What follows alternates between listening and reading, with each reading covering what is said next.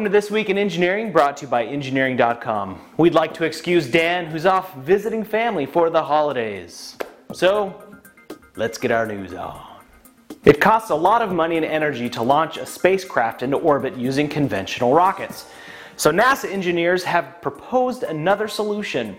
Why not fire a scramjet through a railgun? First, fire it through a 180 megawatt railgun up to Mach 1.5 at under 3 Gs. Second, fire a turbojet to launch it from the track. Get up to Mach 10 at 200,000 feet, practically spaceflight, then deliver the payload and fly back to Earth where it could be ready for another launch the next day. The only problem is that the craft must be piloted by half Bruce Willis, half robot with a lightsaber, because that's the only way to make it even cooler. First, Deep Blue defeated Garry Kasparov, and earlier this year, Akara 2010 defeated a professional shogi player. This week, trivia game show Jeopardy announced that in February, a computer player from IBM will take on two of the greatest human champions of all time. Brad Rutter and Ken Jennings. This competition requires a different kind of artificial intelligence, one that understands the kind of subtle puns and riddles found in Jeopardy clues. Which leads us to wonder will a computer ever understand why 6 was afraid of 7? Solar power is great until you want to watch TV at night. But now, a new power plant has been approved for California that stores energy in molten salt. Hundreds of mirrors will concentrate the sun's rays to the top of a tower during the day, which will heat up the salt to over 1000 degrees Fahrenheit when it is pumped into a reserve tank and retains most of its heat.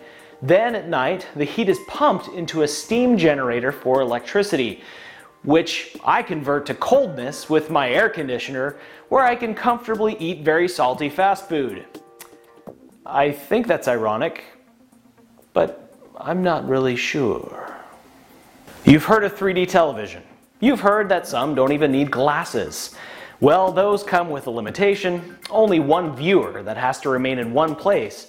Now, Microsoft Applied Sciences Group has demonstrated a machine that uses a special wedge shaped lens to send a different image to each of your eyes, but also uses motion tracking to track up to four viewers, essentially sending the correct image to each of eight eyeballs.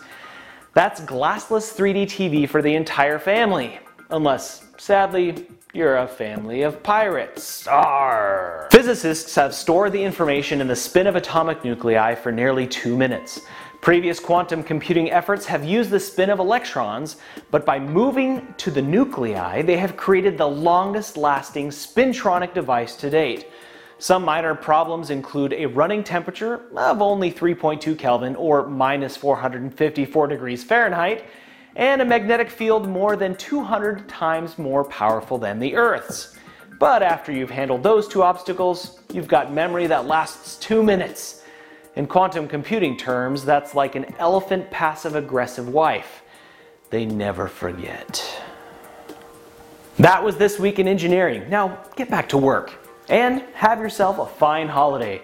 We're going to take next week off, so we'll see you after the next year.